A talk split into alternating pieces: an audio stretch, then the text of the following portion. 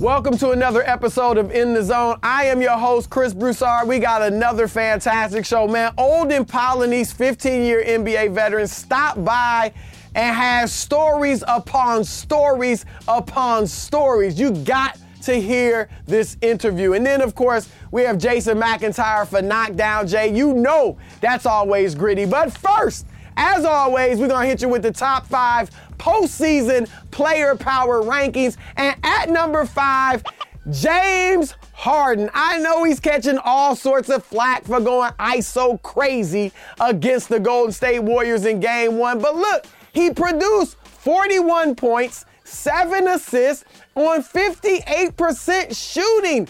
I mean, they didn't lose because Harden wasn't sharing the rock. They lost because the Warriors are flat out better. Period. The end. Besides that, other than Harden, the rest of the Rockets shot 40% from the floor. You can't win that way, especially with Golden State shooting 52%. Look, was Harden perfect? No, but he was good enough to be in the top five.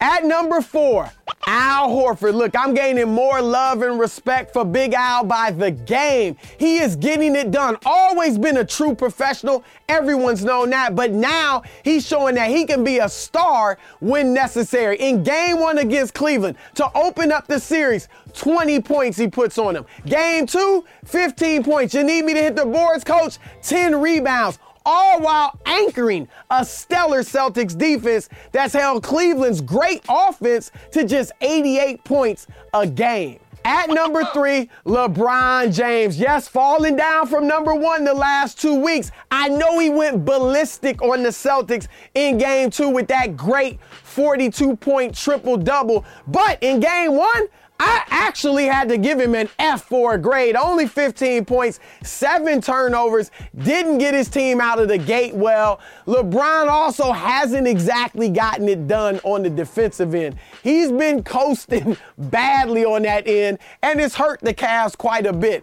So I have faith in the King to get the Cavs back in this series and actually get them back to the finals. But to do that, he's going to have to keep playing like he did in game two. At number two, Jaylen Tatum. Listen closely. Jaylen Tatum. That's right, in the zone is throwing you a curveball. It's a mixture of Jaylen Brown and Jayson Tatum. I mean, how in the world do you expect me to pick between these two guys? They are both playing phenomenal basketball. They're actually defying conventional wisdom by being the leading scorers of a team in the playoffs that gets all the way to the conference finals. Tatum is averaging 18 points a game, Brown is averaging 17.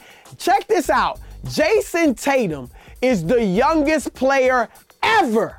Not LeBron, not Michael, not Kareem. None of them led their teams in scoring at 20 years old in the playoffs and got to the conference finals. Tatum's the youngest to ever do it.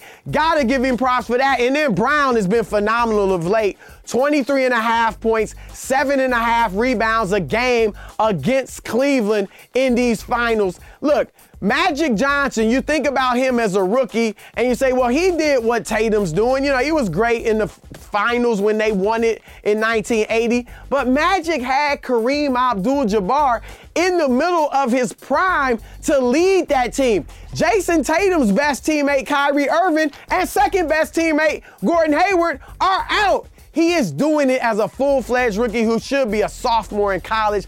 Jaylen Tatum at number two. I don't care if you don't like it, those two are doing damage. And at number one, Kevin Durant. I have long said that I think Durant is the Warriors' best player, but Steph Curry is their most important player. I still tend to feel that way. However, in the playoffs, Durant is showing that, hey, in the second season, I'm the leader of the Warriors. Last two seasons he's been there, Steph led them in scoring in the regular season. The two postseasons, Durant has led them in scoring, averaging 28 points last year, 28 points this year in the playoffs. And here's the thing in the playoffs where teams can better prepare for you. They have more time to study your film, to get ready for you, to know your offense like the palm of their hand. They know where you're going. They know what you want to do. It's easier to stop you. You need a player that, when all else fails, when they know what's coming at them, I still can just beat you one on one. Steph can obviously do that, no doubt about it. But KD is seven feet tall and he is killing people. You can't guard him. Can't put a small guard or forward on him. Can't put a big man on him. He is doing damage, and I like it. He's doing it old school with the mid range jumper. In this day and age, when it's all about the trey, KD is showing you Keep working on that mid range jumper, kids. He is destroying Houston and all the other teams with that shot. KD, number one in the postseason player power rankings. All right, we have my man Olden Polynice. How you doing? I'm good. Chris. Welcome How to In the? Zone. I Thank see you, you. all around in LA. I see you at Starbucks At and good Ladera places, Heights. at good yeah, yeah, good places. places. good- that, I do. That's true. I see you at good places. Yesterday we were at a health food store. Yep. Uh, I see you at Starbucks in Ladera Heights playing chess, Yes. which you tell me you like the best I- former NBA chess player out there. Well, I don't know what everybody else is, but all the ex NBA guys I played against, I beat up on them. So, so who who are some of them? uh, all of them. the, the guy on my list right now is Paul, Paul Pierce. Well, you wanna play him, right? Yes, I want to Oh, you- play him. what, you heard he's list. nice? He he stood there and watched me play. He didn't want Was to it play. at that Starbucks? No, Okay. it wasn't there. It was at a friend's house. Okay. So I'm like, I'm ready for you, Paul. Come on. Well, he was talking mess. Of, Of course he That's was. That's what he does. Yeah. Okay. Okay. So we'll we'll put that together. We'll put that together. But look, you spent 15 years in the NBA with five different teams. Uh, had a very solid career. I want to go to something though that a lot of people don't know about you. You did not walk until you were four years old, and Yeah. you didn't. Your your family, I guess, couldn't afford a crib or something, so your dad carried you around. Carried me everywhere. So was that was in Haiti? That was in Haiti. Um, So tell I me was about born. that. I was basically born with my feet turned inward. And first of all, people got to understand, any kind of condition like that in Haiti, you know, you're pretty much done. Yeah. You know, yeah. we don't have the best medical staff in the world, and so, but uh, you know, growing up, I didn't know any of this stuff. So I just remember my dad carrying me around and my mother rubbing oil on my legs all the time. I do have those recollections, and so I had a brace on for the first two years, and then And that was supposed to straighten them out. straighten them out and keep them together. And then the next couple of years, just learning how to walk. so And the brace did work. It did work. Okay. I always it- tell people the furthest thing from my mind was being an NBA oh, player. Gosh, I bet. you know, you just I just want to walk. Yeah, I, yeah, I watch yeah, the yeah. little kids running around. You know, I watch Yeah. my older brother. He's running around. I'm like, why can't I run? Why can't I walk? Wow. So it was at four that you started walking, Yeah, at four years old. and then you moved to Harlem yes. at eight years old. Uh, yeah, uh, my dad came to the U.S. in 1968. My mom came in 70, and then me, my sister, and my younger brother came in 72. now, when we saw each other yesterday, we are in the health health food store um, in Los Angeles, and we bump into Rick Ross, the real Rick The Ross. real one, yes. The real Free Not- Ray Ricky Ross, not not, the rapper. he actually had a shirt on that said, "The real Rick Ross is not a rapper." I don't know if you read it, but um, you know, we talked with him, we took pictures with him and stuff. Um, but you, one of he's one of the most notorious gangsters in Black American Yes. history. Uh, another one, Nicky Barnes in Harlem, who was in the movie American Gangster, Yes. even though he wasn't the star of it. You knew Nicky Barnes Yes, growing I up. did. Growing up as a kid in Harlem, you know, we used to go to the candy store that he had. Candy store. laundry mat, laundering money yes, mat. you know. He had on Frank Lucas, of course. And again, being a young kid, you know, I'm like 10 years old, 11 years old. I don't know what's going on. Yeah, I, I'm seeing a candy store. We actually buying candy, you know. Or when we're playing basketball, as I got older, you know, the fact that I was getting money from him, you know, when we won a game. he would pay you. Yeah, he and so you. it's like, but none of that stuff was illegal to us. It was like, hey, you know, we getting um, given money for you know doing a good job on the basketball court. yep, so to me, yeah, you know, it was fun because, eh, like I said earlier, it's like they were all celebrities because we saw them. We saw the big Cadillacs. We saw the money Mm-hmm. flashing and everything else. So it was like they walked out. Everybody basically just like stopped. And you know they controlled everything, Yeah, and yeah, it was yeah. it was kind of cool in a way oh, I'm sure. as an adult, It's not cool. So you were like, man, owning a candy store pays, right? it does, You're right? like, I'm gonna own me a candy I had to store. get me a candy store. so when you went, you went to Virginia, as really a lot of people thought you were going, you were the next Ralph Sampson. You were, you came right after him. Was there? Did Nicky like want any, you know, anything back? Was there any no. attachments? That's the one thing I really appreciated by growing up in my neighborhood in Harlem. Once I started playing basketball, and I started at 16. I started in high school. I had a growth spurt between my freshman and sophomore year, about eight inches. Wow. And then all of a sudden, I started playing basketball. I learned how to play the game, and at the end of my junior, year, I was already an All-American. And Well, that's so- what. So, so when you say started playing basketball at 16, did you play on the playgrounds before that? No. Obviously, Harlem had a lot of playgrounds, Rucker Park and stuff. I live right across the street. So you you didn't. I know kids were out there playing. You didn't. We were out there playing baseball. We were out there kicking a soccer ball. So you had no interest in basketball. No, not at all. I had none. The first game I ever saw was in 1977. I saw the Marquette game. And Yeah. then I saw Magic and Bird play in 79. Marquette. That was was that Duke in the Um, national I can't remember who they championship, beat, believe, but they won the championship that year. Yeah. Al Michaels. I mean Al McGuire. Duke won and 78, so, I think. Yeah. And so I watched a couple games, but I think it was when I saw Bird and Magic. I was like, hey, this kind of looks kind of cool. Okay. But you got to remember, being from Haiti, our parents were not about sports. So we barely went outside. And if we did go outside, one of our parents was always with us. Okay. They didn't allow us to go out on our own. Now, were most of your friends Haitian, or you were just hanging No, with? No, we were like the only. Haitian in our Okay, neighborhood. okay. You know, in uh, in the polo grounds, and so all my friends were American kids. But you know what's so funny? It's like I had an accent. And so it was like they always made fun of my accent, and so it's like, man, I got, I got to fix this thing. I can't handle people making fun of me all the time. So did you did you you purposely work on your accent? I purposely worked on my speech to not have an accent, and that's why people now, when they talk to me, like, "You have a New York accent," I'm like, Yeah. "Yes, I do." but I mean, I love my country. I'm Yeah. definitely pro Haiti. I'm still a Haitian citizen. Yeah, yeah. You know, I never changed over. Okay. And so, but I think it was because you know you didn't want to be bothered. You didn't want to be bullied and harassed by kids. So it's like it put that pressure on me to just at least get that taken care of. Yeah. So, so you you you said your coach uh, encouraged you to play once he saw how tall you were. Yes. You didn't really think about oh, I'm tall now. Let me play basketball. It was more him. Listen, here's how it happened. He saw me in the hallway. You got you got to come try out for the team. I'm like, what team? He said the basketball team. I said, I don't know how to play basketball. He's like, you don't? I said, no. I'll teach you how to play. Well, my parents aren't gonna let me play. So he's like, I'll talk to them. So he went and talked to my parents one day, and his speech was, Mr. and Mrs. Polynice, if you let me teach him how to play basketball and he gets good enough, he'll get a scholarship and you won't have to play for college. The minute they heard you don't have to pay for college, oh yeah, you take him, take him, he play, he play.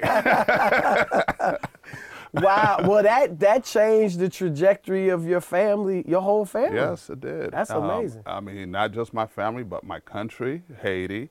And, you know, I've been able to help so many people and help my family, help friends. So it really made a big difference in my life Mm-hmm. because I don't know any other profession that I could have done, you know, within five years of learning it, earning, Yeah. you know, the kind of salary I was earning. Even though it's not the kind of money they're paying now, Yeah. but it was It still was pretty good money for playing Yeah. basketball. Yeah. What what things have you been able to do in Haiti? Oh man, um, whew, man, what haven't I done? I've helped so many young kids um, live. You know, donate money. I had a foundation that um, we um, eradicating the certain diseases in Haiti, bringing clean water, um, um, paid for a hospital. Uh, what else? And that's the money that wasn't stolen. Because I used to send money because I had a guy down there and he was supposed to take care of everything. And like for two years, people are like, nothing's being done. And finally, I was like, you know what? I'm going to have to go down there and do it on my own because Wow. I can't trust anybody right now. And so, you know, we, we've been able to help a lot of people. Good, You know, good, and so I'm very proud of that. You know, we've helped kids go to college here in the U.S., Mm-hmm. um, find families. After the earthquake, we were like, you know, one of the groups that was helping people reconnect with their families because I ended up having to do the same with my dad because he was down there was- during okay. the earthquake, and then we were reunited on the Dr. Phil show actually. Oh, really? Yeah, so that was kind of cool. Wow. Wow. Well, basketball, you obviously at 16 you start playing. Your next year, you're an All-American. Yep. So, how did you pick it up so quickly? Were you were you you naturally athletic? Obviously? Polynice, man. Come on now. Listen, I learned how to speak English in a year from watching Sesame Street and Electric Company. I Did you go to myself- school? No. So you- I you couldn't go to school because I was I was ESL, you know, and so I had to learn how to speak English. Once I learned how to speak, even with the accent. Uh, but I was always a good student. That was the thing. I used to get money in Haiti for doing my timetables Oh, like re- two and three years old. Really? Yeah. Two and three years At old. two and so your mom taught you that early? Yeah, everybody taught me. Wow. You know, So your and parents were big on education. They were big on obviously. education. That's Okay. why I was afraid that I was n- never going to play basketball once uh, Mr. Carey, my high school coach, talked about it because I was like, they don't care about all that stuff. that. Yeah, it's yeah, about yeah, education, education, education. So, again, I taught myself how to pl- uh, how to speak English, and when they showed me the concepts of basketball and what I had to do, it was simple. In my mind, it was simple So you were killing guys right away. right away. I learned how to play. I figured out, you know, I needed a, a, a, a go-to shot Yeah. like Kareem. Yeah. I didn't have a sky hook, but I had a jump hook. Um, I had the toughness already from where I came Yeah, from. yeah, yeah, yeah. You know, so it, this stuff was easy to me. So you played three years at Virginia. Three years at Virginia. Had good success uh, individually and as a team. I know you led them to the Final Four. That's right. As a freshman, Yeah, yeah. And uh, and Sampson, they got to the Final Four what once? his junior year. I yeah, think. like they didn't have the team success they expected in the tournament Yeah. under him. So that was huge when you brought them to the Final Four as a Oh freshman. my God! I remember that. Yeah, because you know I was the replacement. Yeah. here I am, and they were questioning my toughness my freshman year because I got hurt like the first week of practice. Okay. We we used to have to run three miles at six o'clock every morning. I'm not used to that. Yeah, yeah. We don't run in New York City unless it's from a mugger, and so I'm like, hey. So casual running was not my thing. So one, the first day we did it, I stepped on a rock and bruised the bone in my foot all of a sudden the coaches are questioning my toughness my teammates are questioning my toughness and i was like hold up man i'm really hurt and pretty much from that moment on i never got hurt again. Okay, yeah. you know? Officially. officially. Yeah, yeah, yeah. and that you know it, that grew. My toughness grew from that one because i didn't want people questioning my toughness. Okay. and so i played through everything. Even like with my hand injury. When i first got hurt uh, this was my first and only injury in the nba significant injury. And i broke the bone in my hand on december 28th i had the surgery on the 29th and i was back on the court on january 20th With a broken hand. Yes. Wow. same thing kevin love had that he's out for like two So you don't you don't uh, you, you look at some of these injuries today and Oh, you're like, it's come funny on, to man. me. I'm like, come on, man, just suck it up, man. Okay. you can walk around with your hand like this when you get older. right, right. So you were drafted eighth Yes. by the by the Bulls By the Bulls. in 1987. Traded immediately to hmm. Seattle for Scottie Pippen. Yes. Now I gotta say this to you. I I know we boys, so. I can say this to you. I looked it up. Complex magazine had that trade as the fifth worst trade in NBA worst. history. Sports Illustrated says sixth worst. Mm-hmm. You have a different take on it. Of course I do. You think it was bad the other way. Of course it was. It was bad for the Bulls, man. They would have had more championships. So really? You know, come on. So now. tell me, I didn't okay. get migraines. You know, I didn't get migraines like some people. so I would have been there. I would have performed. But, you know, all jokes aside, you know, I still do think you can't look at it that way because coming out, I was the high rated player. Yes, And course. so through circumstance, if I ended up in Chicago, I may have turned out to be the next Scottie Pippen. What do you? know? let me- I'm gonna ask you. So it, let's say that trade's not made. You do go to Chicago, play with Michael Jordan. What do you think your career would have looked like? it would have been different. I mean, I would have been um, being spoken in, in the same terms. I believe because I would have had a guy like that. I could have played off of Michael Jordan as great as he was. Mm-hmm. I would have been like Dennis Rodman, how he is Yeah. or how he was. I would have been similar to that because I was a great offensive rebounder. So I want Michael to shoot the shots. You know, I'll go get the rebounds. Yeah. But the fact that I knew people would be concentrating on him, I can get so many rebounds just by my position and knowing that they're worrying about him and getting the easy baskets. Okay, okay. So you've thought about that, I see. Of course I have. I mean, because I don't like when people do that. So it's like the argument of who's the best. You can't do that. You know, Bill was the best in his era. Wilt was the best in his era. Well, they were the same They era. were pretty much the So same who era, was the but he was best? between the two of them. I say that Wilt was the best individually. Bill was the best winning wise. No question. I think, but Because like, Wilt would put like 40 the best and 30 on you. 40 points, 30 period. rebounds. The best player. Even Bill would say that. Yeah, yeah. You know, so I, I'm not to say that Bill Russell is better talent than Wilt Chamberlain. No, but at the end of the day, if you want to talk about winning, they got to stop talking about Michael, man, and start talking about Bill Russell. So you so you don't like the GOAT conversation. I don't like it discussion and all because er- you can't you can't compare the eras. You know, just like LeBron right now is the best in our game. I can't say, oh, he would be great or he'd be bad in another era. He's doing what he can do in his era. Let's appreciate for what it is. You know, Michael was great for his era. Kobe was great within his era. Yeah. And so that's how I look at it. It's like these guys did what they had to do, bottom line. Because we can never go in a time machine and compare them, so stop doing it. So you said, you know, I was thinking about it because the GOAT conversation obviously is just ubiquitous right now. It's everywhere. Michael versus LeBron. And I think back, and I don't think that conversation was ever a big deal until recently. Yeah. You know, when LeBron kind of came up and course. But we've had a Jordan was called the GOAT. Yeah. You know, when he retired, he was called the greatest player of all time. I think even when he retired his first time after just three championships, but then when LeBron came, it kind of became a discussion. I was thinking, as you said, if you look at eras, it's surprising. We I don't remember now. Maybe I'm wrong. I don't remember Magic and Bird. Obviously, they had the rivalry. Yeah. I don't remember the huge discussion about who was better just between those two. No, because they were going back and forth winning championships. And so they were basically tied together. It's kind of like Stockton and Malone. You can't say one without the other. Mm-hmm. And Bird and Magic are the same way. You can't say Magic without Bird and vice versa. Now And you so- played, of course, against them. Who who do you think was better? Again. Now they were in the same era. Don't, don't you they cop out of that with the era listen, talk. I'm going to give you Olden Polynice's take on this. Magic, yes, the Showtime and everything else. I, I got to give the edge to Bird.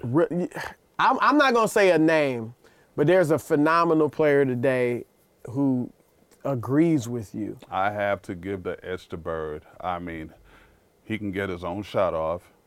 He can get his teammate. Basically, what Magic did, he was able to do, plus be an offensive threat all the way out to the three-point line. That's an incredible asset. They were pretty much the same size. Yeah. They were both slow. They were both, you know, they were not both leapers. Yep, yep, yep. But Bird, that outside three, and they were both high IQ guys. But I, I got to give the edge to Bird, man. In the league at that time, do you have a feel for who players felt was the, the better player between those two? to be honest with you, the black players gravitated to Magic and the white Yeah. players gravitated to Bird. Yeah. You know? yeah. And the people with sense could see the difference. you know, and it wasn't about color or anything else. Yeah, it was, hey, this guy hit can ball. Yeah. And that's why we used to always look at Birds like, hmm, maybe he's not white. you know, in a, in a little bit of a way. Because he's got a lot of swag. yeah. Before the word was really hot, Yeah. Bird had swag. Oh yeah, he was the biggest. They say the He greatest trash talked talker. more trash than anybody I've ever seen in my life, Chris. Uh, we I saw it firsthand. I was under. If I if I can't Yes, tell this yes, story, oh my God. So we're playing in Boston. I'm on the bench at the time. We have Derrick Who McKey. you with at that I'm with? Seattle. So, okay. We have Derrick McKey, one of the top Yeah. defensive guys around. KC is coaching us. KC Jones, who ha- had oh, had coached coach Boston. Yeah. So he look he catches the ball on the left side. He catches the ball and looks over at our bench and goes, "I'm gonna take two dribbles right, crossover left." So we're all on the bench like this dude's. And Derrick McKey real." is on And him. Derrick's on him. Don't let him do that to you, D. takes his two dribbles, crossover, pull up, jump shot, Wow. and looks over at our bench, and we're all looking at each other like, "Is he for real?" It's like, come on, just like when we put Scott Wedman on. You know, I don't know if you heard about that. It's like, don't come on, that's embarrassing. Don't Oh put him yeah, on me. Bird said. Yeah, don't put a white guy don't, on. Don't put a white guy on Did me. he say that to y'all? Man, he talked more trash than any. I, I don't think anybody can talk trash like him. Really? And the fact that he's able to back it up made it that much special. And that he was white probably rubbed Oh, y'all that even- never came into play. Is the fact that he could back it up. That's what we looked at. It's like this dude here is for real. Wow. Now, who else talked was a good trash talker? Jordan, I hear. Jordan didn't really talk. Jordan said mean stuff. You know, he said stuff that you're like, damn, man, that, that ain't right, dude. Come on. You know, he did stuff Can like you give that. an example? Man, uh, he didn't do too much with us, but I know a lot of stuff he's done. I know the only thing he did to me outside of trash talking when I first played against him, because I knew him in college. Okay. Yeah, yeah. And right. so, first game, he shakes my hand, welcome to the league kind of thing. And I go set a pick on him, he punches me in the testicles. in the testicles. Yes. And I'm like, wait a minute, I thought we were friends. you know, stuff like that. But he'll say mean stuff to you, you know. It's like, just like, you don't belong here. You know, he said stuff like that to me, but it was off the court when we're hanging out. Oh, he's just- really? he's really like that. Like, you know, he, ugh. Did you see it as him trying to get an edge? Because that's the legend is Uh, yes, when he got you on the court. so when we were playing cards or whatever, he's always trying to get an advantage. Um, I still remember, you know, his famous line to LaBradford Smith after he had that great game. You know, Michael talking about why should I respond to a guy wearing my shoes? Yeah, You know, yeah. so it's like it's stuff like that. But he's he's a different cat. Are y'all you know? still y'all still friends? I mean, we're cool, but you know, we've lost touch. You know, now that he's an owner, you know, he's Yeah. big time and everything. But I trust me, like I always tell him, I remember. So you wouldn't. So there's nobody you say is the goat. I think all these guys are great. To be honest with you, I think Shaq is great. Shaq was an incredible guy, incredible athlete. He changed the game. I believe that if he had made up his mind to just dominate, no one would ever be able to defend him. I do I was one of the that, few yeah. people that could defend him, and I used to tell my, and I told him this, dude. Let me tell you something, man. If you ever decide just to like dunk on me, I- there's nothing I can do. What'd he say? He's like, yeah, you right. But it's like, and then he comes in the game. One year, he was in shape, in my opinion. That was in 2000. It That was your first ring. It felt like moving. Or no? Yeah, that was his first ring. It might have been his first. first- yeah, his yep, first, first ring. It felt like moving, trying to move a building. Wow. Every part of his body was like like steel. That's why, like Man of Steel, that was it at that time in 2000. Yeah, is it fair? It's fair to say he under. So people have said it. He underachieved, Underachieved. even though he had four rings. Yeah, but he underachieved. Yeah. Personally, he underachieved. Because every time you get a ring, it's a team thing. Yeah. But he underachieved. You know, Kobe was great. Kobe could have done a little bit more to ingratiate himself with his teammates.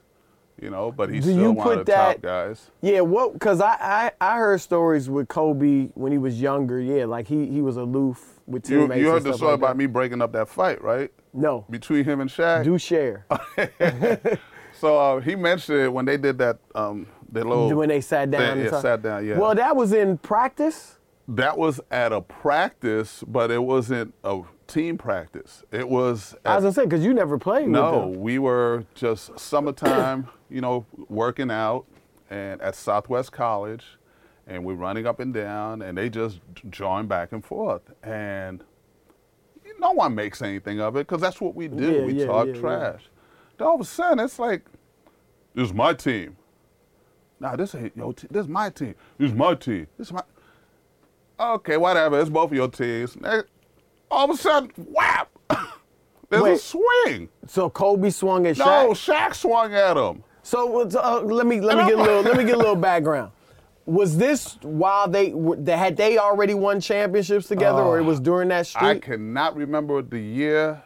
I don't think they had won a championship yet. okay, but they were both on they the Lakers. They were both on the Lakers. Mitch Kupchak is sitting over in the corner. so it was all NBA players. all NBA guys. You know, I'm working out with them because I'm trying to get on the Lakers. I'm trying to. You know, okay, like, so I'm it was mostly Lakers playing, uh, mostly and, and Lakers, some free yes, agents. and okay, some other guys, yes. And so I'm like, okay, and they're on opposite teams. they're on opposite teams, drawing back and forth. Next thing I know, there's a swing. So I run over, not run over. I take about a step or two, and I grab Shaquille. And Kobe, then all of a sudden, he swings. But I'm like, So y'all, I can't hold Shaq while he's swinging. Somebody get him, because I can't let Shaq go. Shaq Yeah. ready to kill him. I let Shaq go. I So. Kobe missed while Kobe you were you were holding Shaq and he Yes, still And missed. Kobe missed, and Shaq's like trying to wrestle from me, and I'm like, okay, I got about maybe like two more seconds of being able to hold this big dude. And then I think Samaki Walker came and grabbed Kobe, and Mitch Kupchak slowly got him, came over and said something or whatever. But it was like, if that punch landed oh, on Kobe, Oh, Shaq, yeah, yeah. Did it come close to hitting Kobe? Really? yeah. He would have. It might have changed his career. It career. was that Brad Miller punch. yes, yeah. It was I'm, that I'm one. glad that didn't land too. Yeah, it was one of those. And I was like, he angry. you know, it's like, he angry right now. What if you know? If you know, what was the genesis of all that? Testosterone.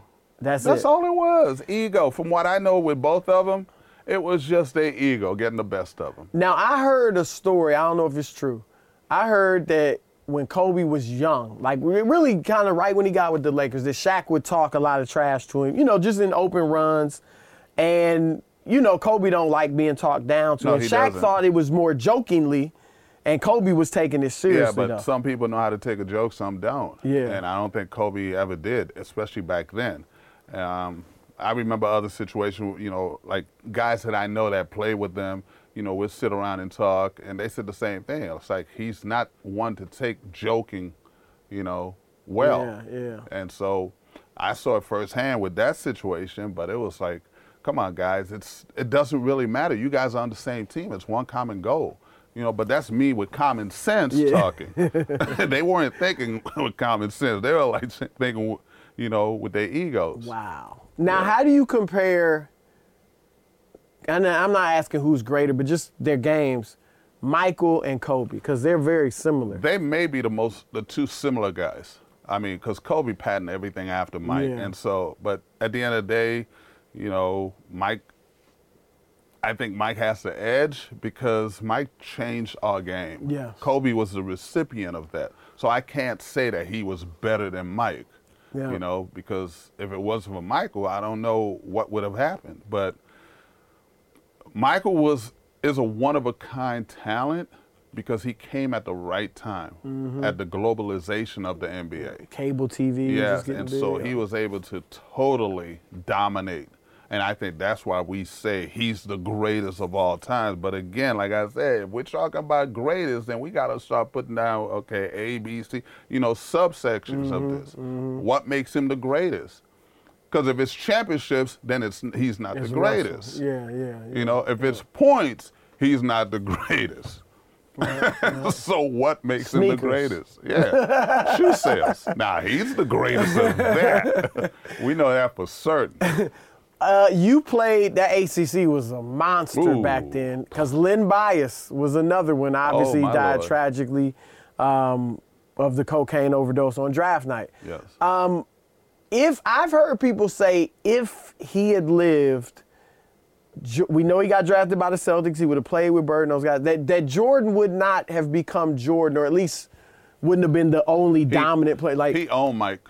you really. He owned Mike in college. He Now, owned Mike was good in he owned- college. he owned a lot of us in college. I remember we beat him. The first time we beat him, I blocked his shot and he fell down. And there's a great picture of me pointing at him. Yeah, I was all on top of him. And I'm like, oh, Lord, I think I What'd I just I woke up the beast. Even though we won that game, then we went down there to Maryland. Oh, my Lord, they destroyed us. He Wow. remembered that block. And he came at me the Did he say anything game. about it? He didn't say anything about it. He didn't have to. You know, he just came out. He showed me in his game. you know, I was still learning basketball, eh, but Yeah. I didn't know I shouldn't have done that. you don't wake up the beast. so those were le- lessons learned. But I personally believe he he would have superseded Mike. We wouldn't have heard about Michael Jordan as much. Mike probably would have become great, but he he had the edge on Mike because he was a better shooter. He was a better athlete. He was bigger and stronger. He was about six eight. He was six eight, like two. He was LeBron. He was a slimmer LeBron. Mm. Same body type, a slimmer LeBron, but with a jump shot. Like already had a jump shot. He was a oh, he was a beast. I'm and he went to Boston, so he and probably sorry he might have won. Jordan away. fans out there. And I, again, he would have he would have done. that's he would have saying a lot. him. He would have done him. I don't agree, but I'm gonna let you speak. he did him in college. All we gotta do is Well, go Mike look at the was tape. ACC Player of the Year. Was, So I don't what? know if Len was there. At, yeah, Len would have been there Yeah, at the time. was there. Well, So he was younger though. Yeah. So Younger. what? Mike could have done him, but he did Mike. Just like Ron Harper. Ron Harper used to give Michael Well, fits before his injury. Well, he didn't Harper outplay. He Mike- didn't. He outplayed Mike. Ron gave Mike fits before his uh, injury. Hold on. Did he outplay Mike? He, he Ron played him tough. Ron Harper gave Michael Jordan fits before his knee injury. So what you saying? I'm just saying, there's certain people that gave him fits. Mitch Richmond gave him fits. There's players that could that went at Mike now. Well, okay, hold on. Playing him tough, giving him 23 while he gives you No, 33. No, I'm talking about they were giving him thing. 30 and he didn't have the same numbers. Come on now. Really? Yes. There's people out there. And they were players that he did not want to see. What? Yes. I mean, there's a lot of guys that were afraid of Mike, but there were some a few that he was afraid of too now. Th- Who? Come on now. Who They- else? he did not want to see Mitch Richmond. I'm telling you that right now. Come on, man. Man, Mitch Richmond. With all due boy, with respect that to big old head, he put that on Mike, swing it around. Mike was like, nah, I don't want to mess with that. Now Vernon Maxwell played him kind of tough too. Vernon Maxwell played up because Vernon was crazy. Yeah, yeah, Mike yeah. ain't want no parts of that on any level. But my, how how Mike get it done like that then? Come on, he was six, he, was, six great. He really was great. He had a killer instinct, and that is what separates Mike from everybody else. His killer instinct, his winning mentality. It's like he wanted to win at all costs, by any means necessary. Mm, That was it. That's the difference. Do you do you know Ron Harper well? Yes. Do you know why he was traded from To- Cleveland? From Cleveland, because you're to your Cleveland point. I was living in Cleveland. I think he went to the Clippers from Yeah. Cleveland. I was living in Cleveland when he was traded, and that Cavs team was excellent. They- they. Mark Price, Ron Harper, Brad, Brad Doherty, Daugherty, Larry yeah. Nance, High Rod. Like they could have beat. I thought they had the the. There was some personal stuff that went on. Yeah. You know, I don't know the details of that, but I do remember when he did get traded to the Clippers right before I got there, you know, and him making a comment that, you know, he's in jail. and being with the Clippers. yeah. yeah, yeah, and yeah. so it's like when I got there, I was like, wait, ooh. So that's what he was talking about. it was a weird situation back then. What was it like back then? Is that when y'all practice at like uh, I don't, I I, I can't remember. It was a high school. We found wherever we found. college listen, something? wherever we found is where we practice. Wherever we could find. I'm like, wait, is this an NBA team? What were some of the places y'all practiced? oh man, Southwest College, um, So during Salvation the- Army. Salvation Army. so during the season, you had all types of different practice sites. oh yeah, Oh, man, it was weird. That's terrible. Yeah, Clippers, but it was it was fun though.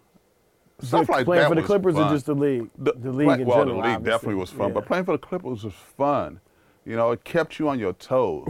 I 'cause you- All the stuff I took for granted, I really ended up appreciating once I got to the Clippers in '91. Yeah. It was like, oh my goodness.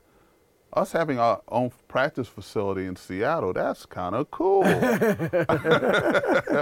once you here. leave the Clippers, then it can be you can appreciate it. you appreciate it even more. You had, I think, your best individual season was with the Clippers, right? Uh, my first one, yeah. You had a great I've had year. no Sacramento were my best years, but it started with the Clippers. Okay. Because I was getting consistent minutes. I became a starter for the first time. Yeah. Because I was coming off the bench in Seattle. Yeah. We had too many great players. Yeah, those are some X Man, Dale. Ellis, Tom Yeah. Chambers. Those guys aren't giving up their minutes. Yeah, those are some know. good teams. All right, we're going to take a quick break from In the Zone for a word from our sponsor. This time of year brings us two things graduations and Father's Day, and the gifts that go along with them. Before you buy dad another tie or that grad a balloon that will probably float away, ask yourself this Does my dad or grad like wings or sports, or better yet, both? If the answer is yes, then get them a Buffalo Wild Wings gift card. Right now, if you purchase $30 worth or more in store or online, they'll give you a $5 bonus to keep for yourself. That's a gift that gives back. How generous of you. Buffalo Wild Wings. Wings, beer, sports. Terms and conditions apply. Now, you played in what I think is the greatest big man era ever. Shaq, Ewing, Elijah Yeah, Wan, David Robinson, Robinson, uh, Mutombo, Mourning. Li- yeah, Oh, a young Tim Duncan even. Young Tim Duncan. I want to ask you. Jack Sikma, I caught a piece of him. how good was he? Because he gets people Oh. don't recognize how good he was. He was incredible. That up high here, Yeah, you don't challenge it, he shoots it. You challenge it, he goes by you. It's kind of like that move and McHale's up and under and Mm-hmm. That's Kareem Sky. yeah. Kareem Skyhook is definitely the greatest move of all times. yeah. I think McHale's is next, and then Sikma's, and we had Really? the, the play called the Sigma, you know, and so it's like you Can't can't stop stuff it. like that, man.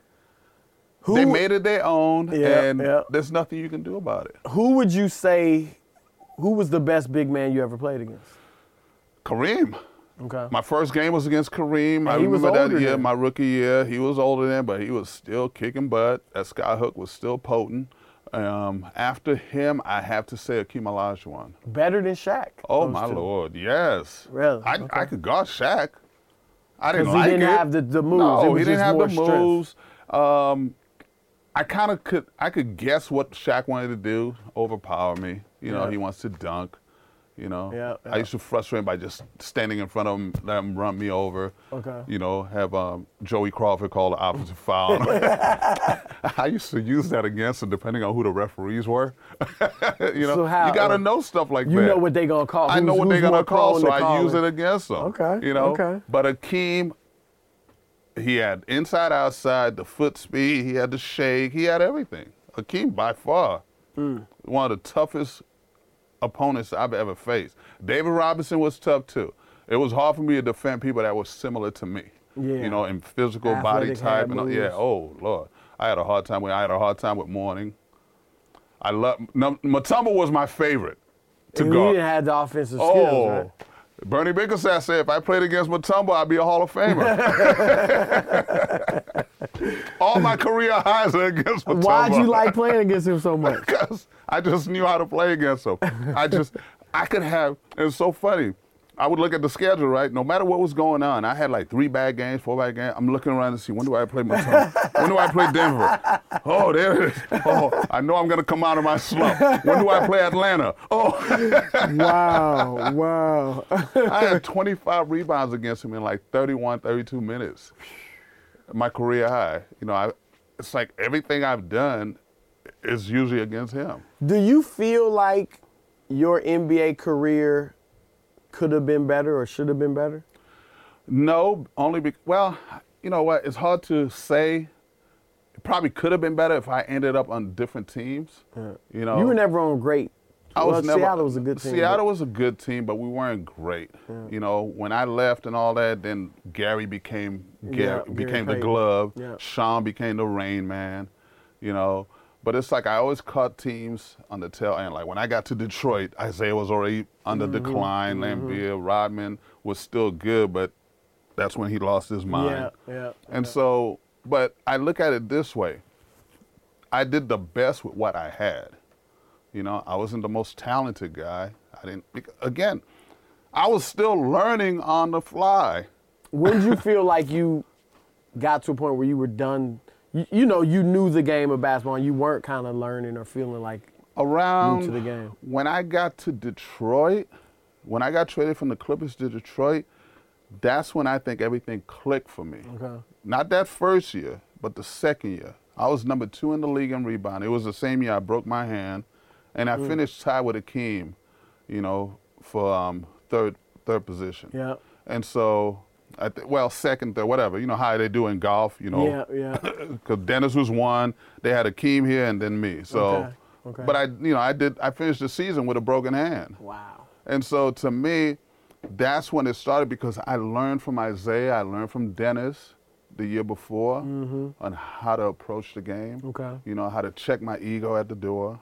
And so from that point on, I just played the game, you know. What was Isiah like as a teammate, Isiah Thomas? Because he's he's reputed as a great leader, He and is. obviously he was a leader. He's a great team. leader, great guy. He definitely was about team, and he wanted us to be our best. You know, it, as I, the only story that I remember from all my dealings with Isiah is this one. Um, I can, you know, I have so many like these guys coming to my house and my mother cooking for them, and him eating a piece of my mother's chicken and pulling out money and like, here, Mrs. Polly, best chicken I ever had, including my mom's, you know, stuff like that. But I remember when I my rookie year, I meet Isiah Thomas, Magic Johnson, every all these great players, Chuck Person. We're in Where at? Chicago. Okay. Uh, we used to have, you know, the Player Association have like meetings. Um, and so we went to Chicago for the meeting. I was a player rep. Back then it was, it wasn't by choice. They it was, just make rookies. Yeah, yeah, yeah. you're the player rep. but I embraced it. I was like, oh my God, that's kind of cool. So these guys are gambling. okay. You know, and I mean, I'm not making. I'm making what three hundred thousand dollars my rookie year. So it's like I don't have a lot of money. So, but I want to be a part of this. So they rolling dice and everything else, and I still remember what he said to me. He says, um, "Do you want to gamble? or You want to shoot dice?" And I said, "I want to shoot dice." Okay, and so all my money's gone. I think I lost like seven hundred dollars. I'm damn near in tears. I got to be in Chicago two more days. I ain't got no.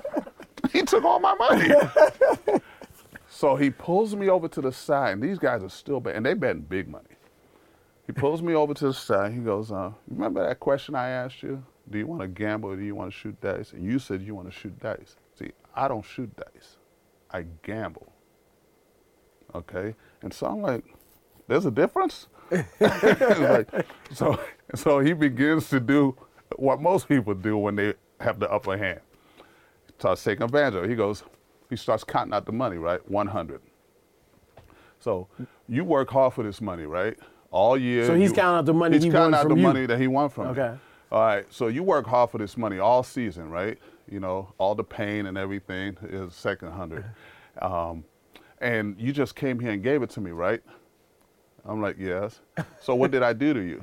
I said, you took my money. He said, no, I pimped you. Now you work for me. and I'm like, are you kidding me right now? So you take my money and I'm getting this? so he finished counting out the money. He gives it back to me. And I'm like, oh, thank you, thank you. It's like, if you ain't ready to gamble, don't get involved. And I was like, okay, lesson learned. you know, but I was like, I don't need all this, man. If you're gonna give it to me, give it to me. but you know, he taught me a valuable lesson. Yeah, it's like yeah. sometimes you gotta know your place. Yeah. Yeah. You just have to know your place. Even though I wanted to be a part of that, You shouldn't have been involved. I in shouldn't have been involved. And that was the lesson I learned. Is that because one, you may not have known how to gamble as well as them, or two, you weren't making the money that they were Both. making? Okay. I didn't know anything about. I was like, I just, I was just excited being in the room, so I felt like I should should partake. Yeah, you know, yeah, yeah. and so, and that's never even been my style. I grew up in Harlem around drug dealers Yeah. and everything. I never, I've never done drugs, you know, and so I know how to say no. But it's like it looks so fun at that time because I'm like, oh my god, you know, that's Isiah Thomas, that's Magic Johnson. it's so cool, but there's a price to pay sometimes. yeah, You yeah, know, so it was a, it was a very good lesson. I heard back then, and you were, I guess, the beginning of your career, you were flying commercial. Oh yes. Now I heard stories that guys would be gambling in the airport. On the plane, in On the, the- airport, sitting right there, parents and kids are running around, rolling dice. Oh yeah. That's a big reason I heard why one of the reasons the NBA wanted to go to charters because it was like you can't just be they were all that doing money it. out- Cause you got to remember, it's what else are we gonna do? You know, we gonna sit there? No, we didn't have iPhone. We didn't have any of that stuff back then. And, but at the same time, it's like, yeah, we probably should have known better. You know, we did a lot of that stuff in our rooms, but when we were traveling, you bored, you you just want to, you know, have some fun. We pulled out the deck of cards, we started playing tonk or spades or whatever. We're just having fun. What were fans like? I can't even imagine guys y'all flying commercial now. Oh, my what, God, What it were was fans like back then? Uh, it was absurd, but it was new to me. So I was like, okay, and you, okay. My rookie year, you know, they gave all the rookies middle seats. that was part of the hazing. Oh my goodness! And there's always a and little you were baby. flying coach. We're flying coach. Oh, oh yeah, the vets get first class, rookies get coached. Now it, did, it wasn't based on how good you were, right? no. It was it was total seniority. It don't matter who you are. All of us had to do it. But they specifically made Frank Furtado, who was who handled all that stuff, Yeah. put them in middle seats. so every time we, we get on the plane, it's the middle seat. Ah, so we sit there, we don't know anybody. You mind switching with me? but it seemed like every time we flew, there was somebody with a baby. oh my goodness. And we flew, you know, like now, you know, they stay overnight, Yeah, yeah, yeah. you know, all kinds of stuff. We had to catch the first flight out. So we getting four o'clock wake up calls. Oh, You know, morning of the games, right? Sometimes. morning of the game, four o'clock wake up call. So it didn't matter if we had the game the next night or in a couple of days. You catch the first flight out to be in the next city. Wow. So I remember we played in Denver and got snowed in, and we had a game against Houston, right? Yeah. But the game against Houston was two days later. Okay. So we got to Denver on a Saturday. Uh, I mean, on Friday, played Saturday, thinking we're going to wake up and go out Sunday afternoon. Oh, no, they're calling everybody, flights are canceled. We're snowed in. So we stay in Denver. Sunday, snow came down like, like in a movie. Monday, we're still there. Tuesday is the game. We, we, they call in the league. We don't know if we're going to be yeah, able to get out to play the game. So finally, the snow let up. We had to fly. Um, the starters went out first. Then the bench players. Really? Yes, that's how so we flew So different out. flights. Yes, different flights because we couldn't get everybody on the same flight. And so it's funny because I still remember, like when we finally made it to the arena and all that, the coaches still hadn't gotten there. So oh. Bernie, Big- all them guys are running out, tying their tie. The game's already going on. So you started the game with The no game coach. started Well, with you had no a head- coach. You didn't even have the head. the game What? started. The game started. Was there any any authority figure there? They, who was? I think we had one. No, I'm not saying we didn't have any coaches. I think we had. I think Bernie was there. I think Bernie was there, but the assistants came in because they had some with us, and so we all running out. Players, you know, we still like we have dress. We're running out there, so they started the game with just a five. And we scattering, you know, the next one come in, and all of a sudden our bench started filling up. It was like the craziest thing, man. Wow. And because we didn't have a private plane. It's like charter. That's- Okay, can we get a? Can we get, how many can we get on this flight? So when you got charters, it was like a whole new oh, world. oh world. my goodness. Oh, then the gambling was right there. Before we even took off, there were already people down five thousand dollars. It's like, wait a minute, we're not even in the air yet. Are you down five grand? What's the I don't know if it's best, biggest, worst gambling story you ever saw? Like a guy just lose his shirt.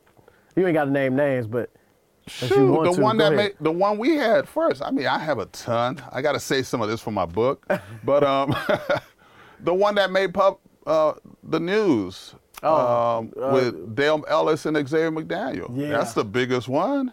yeah. I mean, actual fight. I mean, it was crazy, and that was one of those days. You know, we were flying out, and again, before we left the ground, he's down like five, ten grand. Which one was down? Dale. Okay. He was down by five, ten grand, that fast.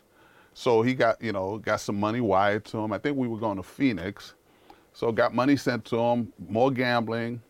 So long story short, they um ex like, I want my money. You know, this is days later. And we had a rule amongst our team. When we get back to our home city, you know, you have until the next day because you're home now. You can go to your bank and get the money. If we on the road, we understand. Well, a couple of days go by, there's no money. So we had a uh, uh, practice. X stood up. It's like, yo, man, I want my money. It's like, man, you get your money when you get your money. What'd you say? Bap! Woo! he just clocked him. So what? Now Dale was a tough dude. Dale was so a tough dude, but he jumped up. They start swinging. I grab one. I'm always in, involved in breaking up fights. I grab one. Derrick McKey and Nate McMillan grab another. Uh, Gary grabs somebody. We all like just holding on to people. And KC and everybody walks in. It's like, what, what, what's going on? Man, they talking, yelling back and forth. He's like, all right, everybody go home. Practice canceled. we were just stretching. wow. We hadn't even started practice. Practice is canceled. Wow. So Dale runs out, grabs a two by four. He's ready to swing. So we have X in the back, and everybody's standing there. We're not letting Dale get in. We're not letting him come out because he wants to come out yeah, and fight. Yeah. So I'm like, oh my goodness. So finally, send him on home, right? We squashed everything, Yeah. so we thought. So here they come.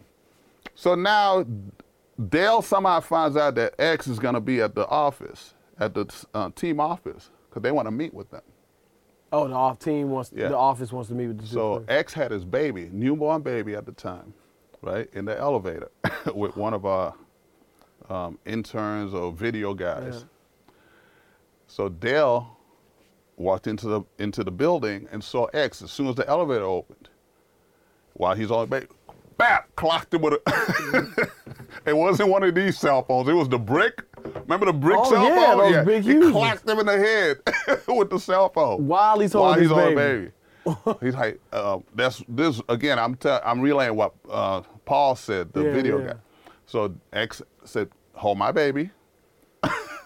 So because Dale hit him and took off. Oh. Hold my baby. He held the baby, chased him, slammed him against every car that was there. Dale, he was living. There. Wow. Wow. Wow. so they basically, after that incident, they traded everybody. All of us got people that went. I'm like, I got traded. I'm like, I'm not involved in this. Literally, they traded. They traded Dale. They traded X. They traded Tom Chambers. They traded me. They traded Sedale. They traded everybody. It's like we Wow. just okay. We're just gonna have um, Gary, Sean. y'all can stay the rest. Wow, that's that's interesting. that is well. You, you, I mean, gosh, you said so much. Gary Payton, what was he like in his earliest? Because we know the legend of Gary Payton, what he became, Yeah. and all that. What was he like as a young guy? That wasn't. It took him a few years to even, you know, to play at Yeah, a it high took him level. a while. He was really brash, talking out the side of his ear, and um, we saw that early on, and so we we we went at him, even as teammates. Yeah. You know, we went at him, and because we knew he had some limitations. Yeah. One being his jump shot. Yeah. I don't think he would have become what he became if he didn't have the perseverance that he did. Because I still remember the playoff series against the Lakers. Magic embarrassed him. I mean, they embarrassed all of it because they swept us. Yeah. But li- personally, he was guarding them. Every time Gary caught the ball, he basically ran under the basket, just left him by himself, Wow. and he, he couldn't make shots. Wow. And that summer, he just took it upon himself. I think that was the game. That was the defining moment in his career. Mm. You know, mm. you're never gonna embarrass me like that again. Literally, like he caught the ball, Magic ran back. I guarding you, like turned his back on him, type oh, stuff. Wow. I'm not guarding you. Wow. and he didn't have the present mind to drive. yeah, yeah, just going to the basket. He was young, so he taught him. You know, you can't talk trash. You know, to certain 'Cause he people. talked Yeah, he talked. even though he tr- wasn't that good. He came in talking trash, thinking that was the way he was supposed to be. I'm from Oakland. Da da da. Nah, that's that's not gonna work Yeah, right now. yeah. You got to have a game. Yeah. You know, you got to be able to back it up with your game in the NBA. You might get away with it at Oregon State, but it wasn't happening here. Yeah. But he learned from that, and he became the glove. What about Rodman? That must have been My wild. favorite man. teammate. Really? My favorite teammate.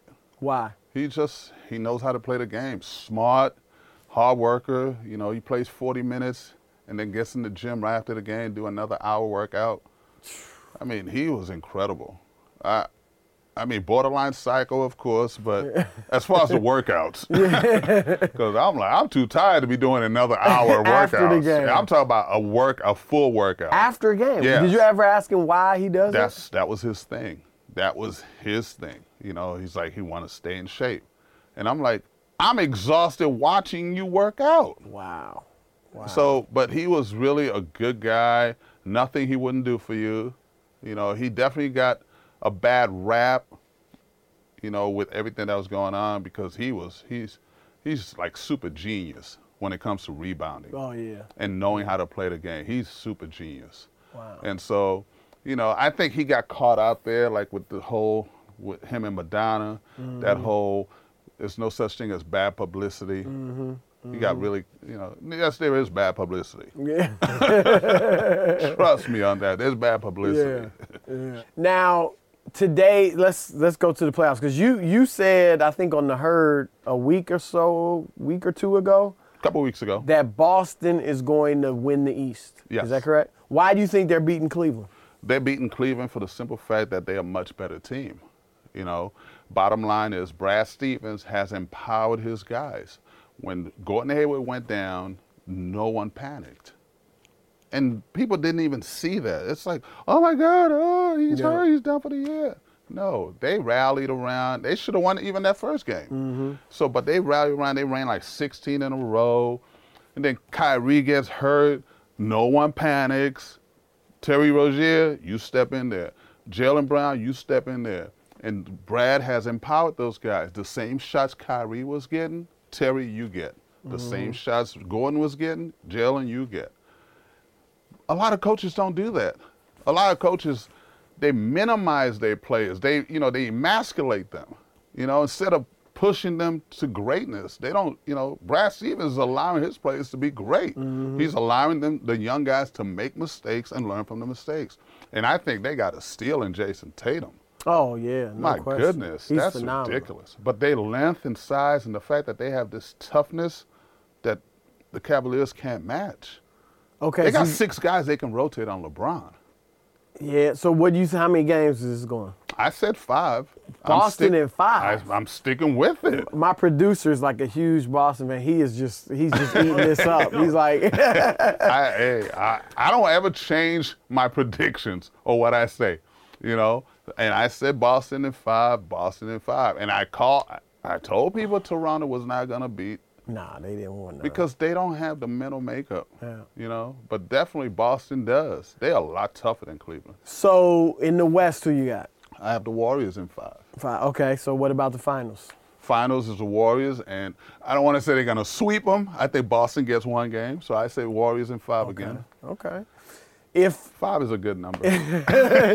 in your predictions, either even if LeBron gets to the finals, there, let's say he doesn't win the championship, which is highly unlikely that he does.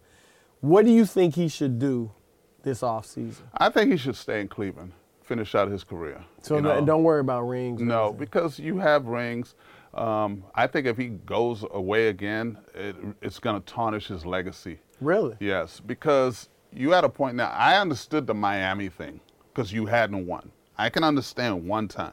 Then you went back to Cleveland. You you didn't leave Miami and go somewhere else.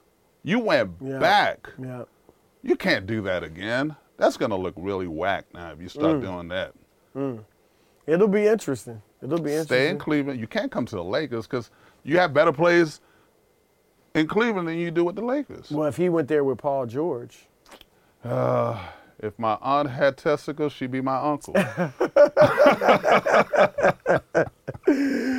All right. Well, well, well, on that note, um, I want to ask you. We talked about it last night. The, you still play? You're 54 years old and you still Man, playing? No, I don't play. Well, you went out for the I- big three, I- right? I took Trials. part in the big three tryout because one, I really am impressed with what they've done, and I saw it as a way to kind of like get back into the game a little bit. It didn't turn out the way I wanted, but I still wanted to see what I could do. And when I found out that I was, you know, taking part in the combines, I only had like a three week lead time to get in shape. Mm. And I hadn't played basketball in 12 years. You know, I hadn't run up and down the court in 12 years. I was 40 pounds. I still am about 40 pounds over my playing weight. so, but it was just to see if I could do it. So within two and a half weeks, I got myself in a little bit of shape, lost about 15 pounds in two weeks, got in the gym. I dunked the basketball, Okay. which I hadn't done in 12 years. Man, my body was like, what are you doing right now?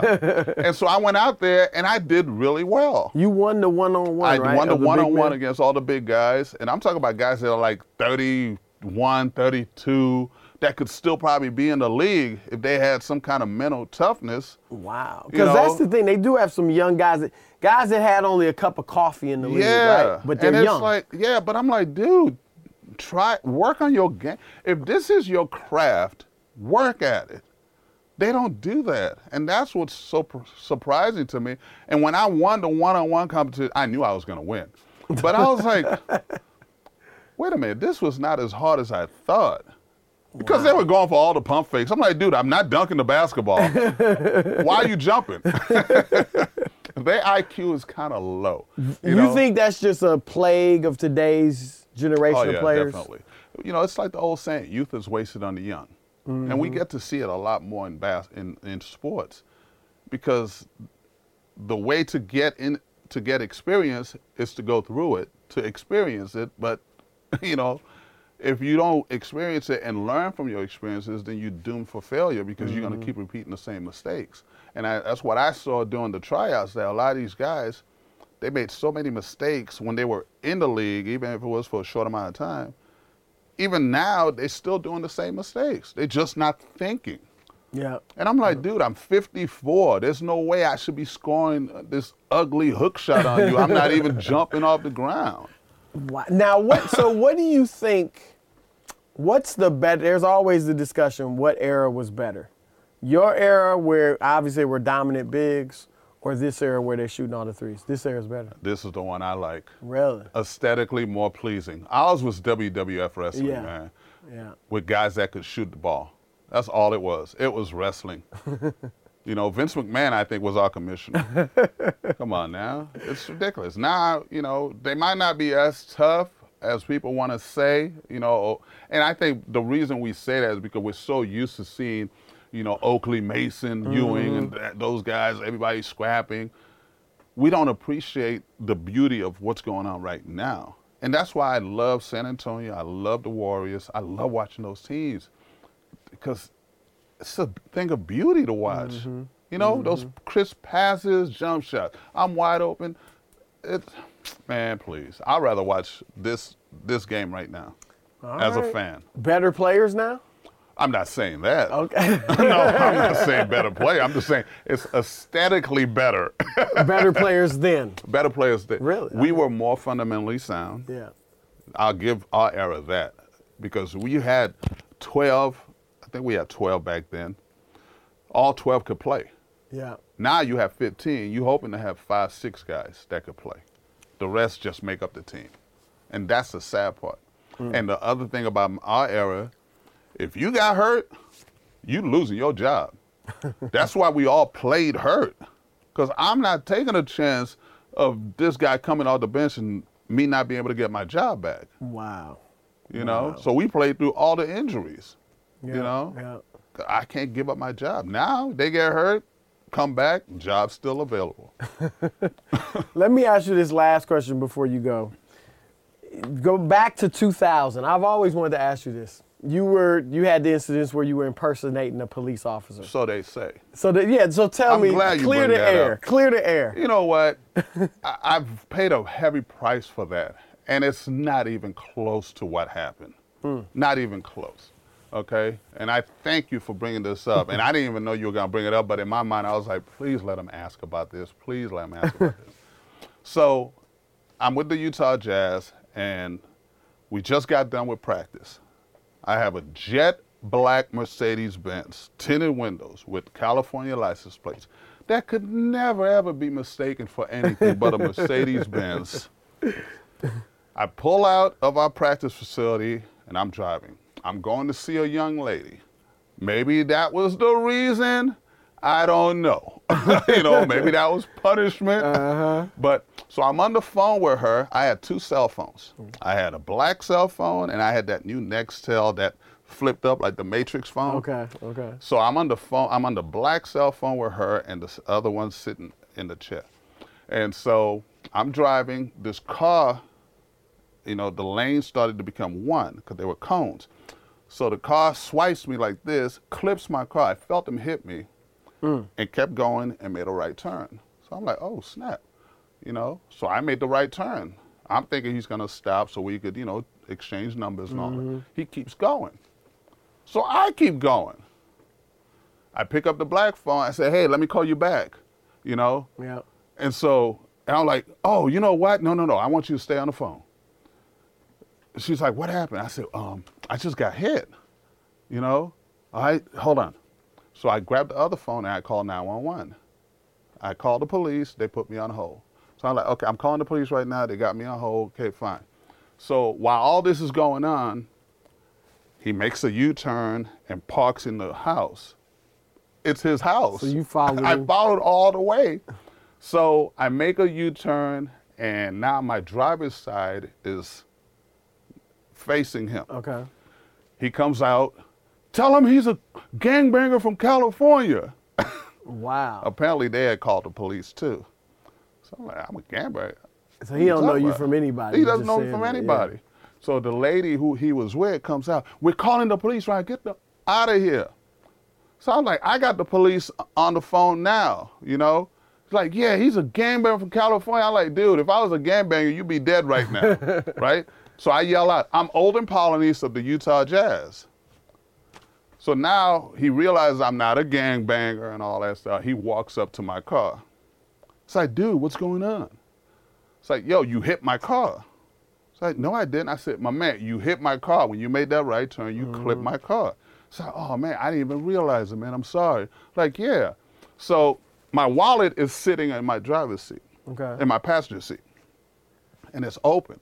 I had a little pin, right, that was given to me by, by my agent, you know, and he gave me one. He gave Karl Malone one. He gave um, Donyell Marshall one, and he gave Bryon Russell one Okay. because he represented all of us. And it was from Sheriff Lee Baca. It's just like a little commemorative pin, like the size of a nickel. It's in my, you know, like if you ever get pulled over, you, Yeah, you know, yeah, you open yeah, it up, they it. see it, Yep. and then they let, you know, whatever. They give you Yep. a courtesy. He sees that. He's like, why do you have that? I said, none of your effing business. Right? Yeah. That was it. So I'm still waiting on the police to come back. You know, that's all I said to him. I said, yo, dude, you know, do you want to exchange information? What do you want to do? It's like, man, I don't think I hit your car, but you know, if we, you know, if you want to exchange, like, yo, let's exchange information. So we exchange information. That was it. I left. Police never came back on the phone. I go home. Okay. I never even bothered to go see who I was going to see. Yeah. I just ended up going home because I'm like, this is crazy. A week later, they telling me I'm being charged with impersonating a police officer. Wow. And so I'm like, huh? What the hell's going on? Now there's never there's no police, there's nothing. So I talked to the team, I talked to Jerry Sloan and um, Kevin O'Connor, who was the GM at the time. The assistant DA came in and we had a meeting. And I explained, just like I said to you, I explained what happened and I showed it to him. Okay. You know, he's like, is that what we're talking about?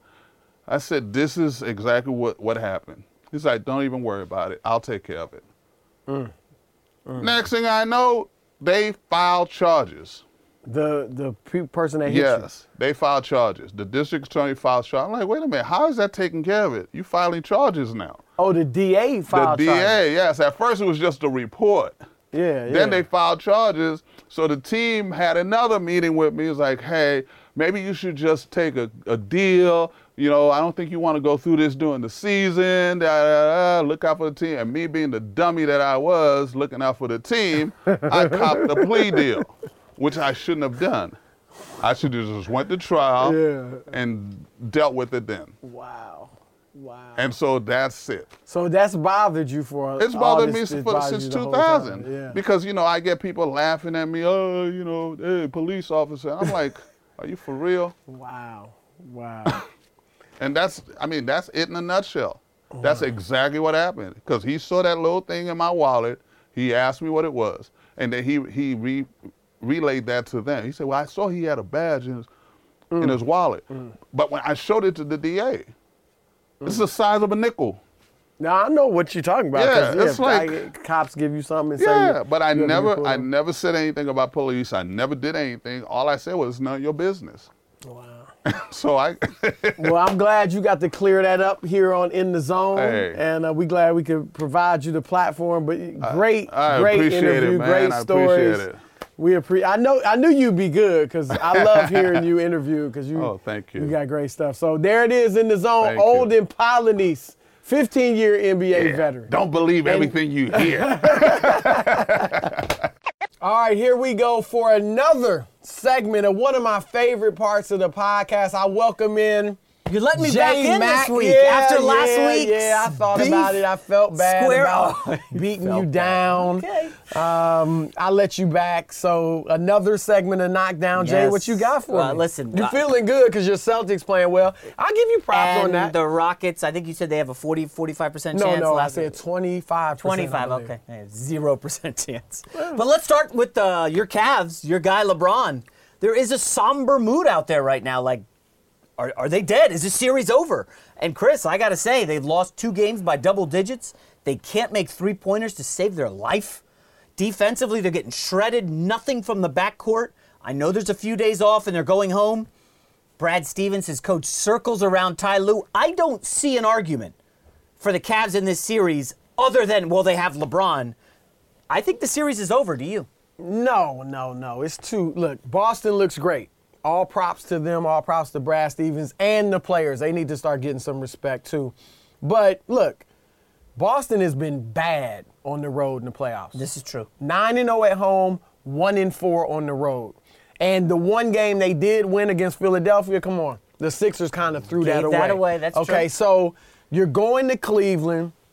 You got the best player in the world, and the role players for both teams play better at home. If you look at Terry Rozier, who was great again in game two, in the playoffs, he's averaged 20 points at home, 13 on the road.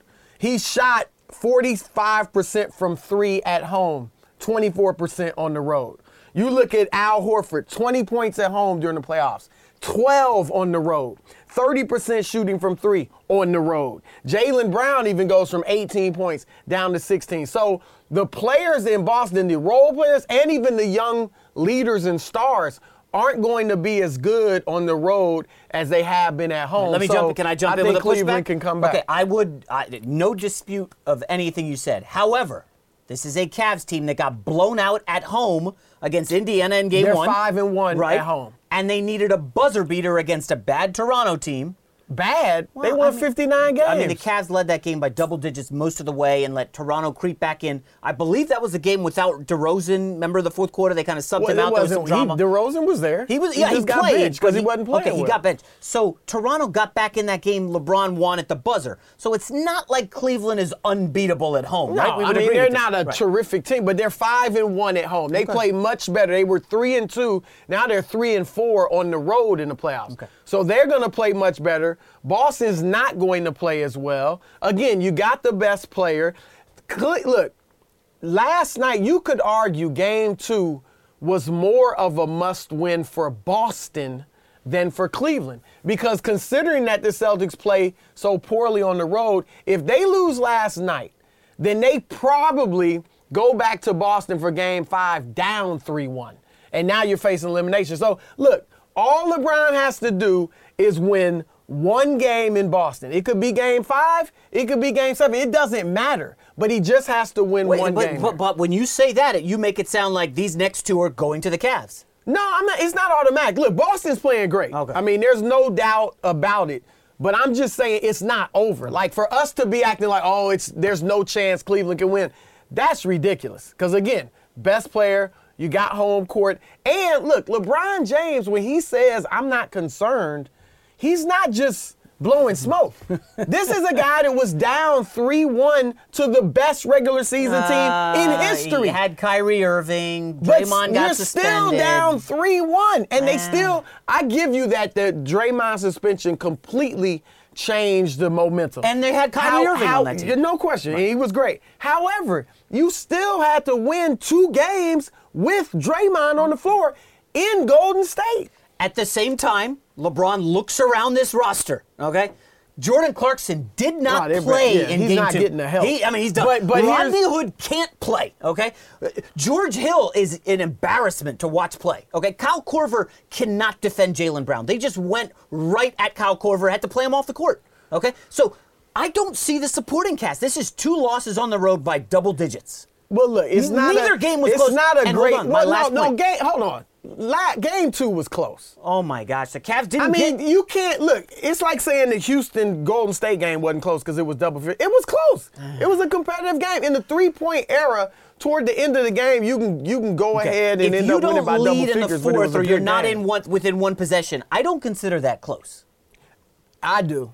I mean, Oh, they were within five points. Did you at what? any How- point- they were within five points with what six mm. minutes left or Okay, something but like at that. any point did That's you think, close. all right, That's Cavs two possessions. look good, they're running good offense, I think they got this. At any point did you think the Cavs were going to win that game last night in the fourth quarter?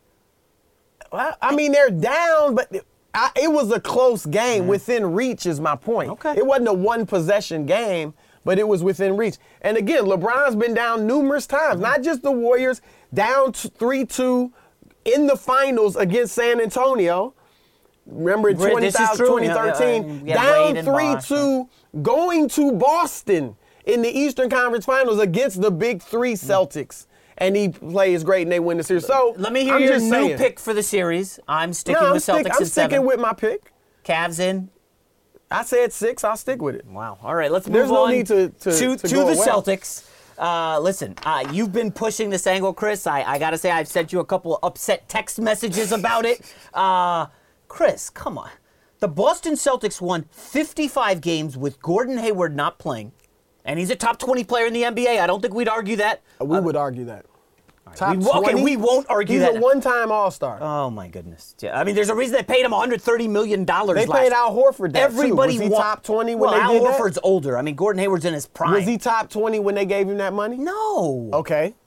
Uh, Gordon Hayward is a tw- was a Then 26 year old your- guy on the rise. Don't come to me with contracts. Oh my God. Okay, fine. then. 55 wins, no Gordon Hayward. Kyrie misses the you know the end of the season. Next year, this is a team that's going to dominate the East. I know your Sixers are going to be there, assuming LeBron leaves. This is a 60 to 65 win team next year when you add in Kyrie and Hayward. I think under no circumstances should they tinker and go after Kawhi or trade Kyrie. Your bench, your three guys off the bench next year are looking at Rozier, probably Marcus Smart, and Marcus Morris. I mean, those are huge contributors now. They're going to have maybe, after the Warriors, the best starting lineup in the NBA next year. Why on earth would you trade anybody from this team? And, and let's please stop with the Gordon Hayward trade ideas. Uh, Nobody's trading for a guy coming off that injury. That is just not happening. Oh, go ahead. We're not going to stop with the Gordon Hayward trade ideas. Look, Look, Boston's going to be great. If they don't touch a thing, they will be a very good team. But you cannot rest on your laurels in this NBA. There have been a lot of very good teams. The Phoenix Suns with Steve Nash never won it. Sacramento with Chris Webber and Peja Stojakovic and all those guys never won it. Like, just because you get close, you don't say, okay, we're there. If they get beat, if they get to the finals and get beat four games, five games, whatever, then you can't sit there and say we're close to Golden Well, you State. can because you Even- haven't seen it with Kyrie and Hay- Ex- Hayward. you Your two haven't. best players. So that doesn't mean everything might not fit. Roles are going to be different now. When Kyrie comes back, Jayson Tatum is now uh, of a different stature. Jaylen Brown is now of a different stature. I think both of them are better than Gordon Hayward. They're better defenders. Their their potential is way better. Potential, yes, but you but tell me right now, Jayson Tatum is a 43% three point shooter. Uh, Gordon Hayward is a 36% career three point shooter. Gordon Hayward gets you four rebounds a game as a six. I need a timeout. No, no, I- no. oh my gosh. I listen to you. No, I'm getting as heated. a I six eight gotta calm down. player. Gordon Hayward gets you four rebounds a game for Yeah. his career. Jayson Tatum got me five year. this Uh, year as a rookie. Hey, let's not go career numbers on Hayward because as a rookie, barely played. Well, that La- said, hold on, last that year in Utah, something too. 21-5. Let me let me finish. Okay, okay, okay. Talent.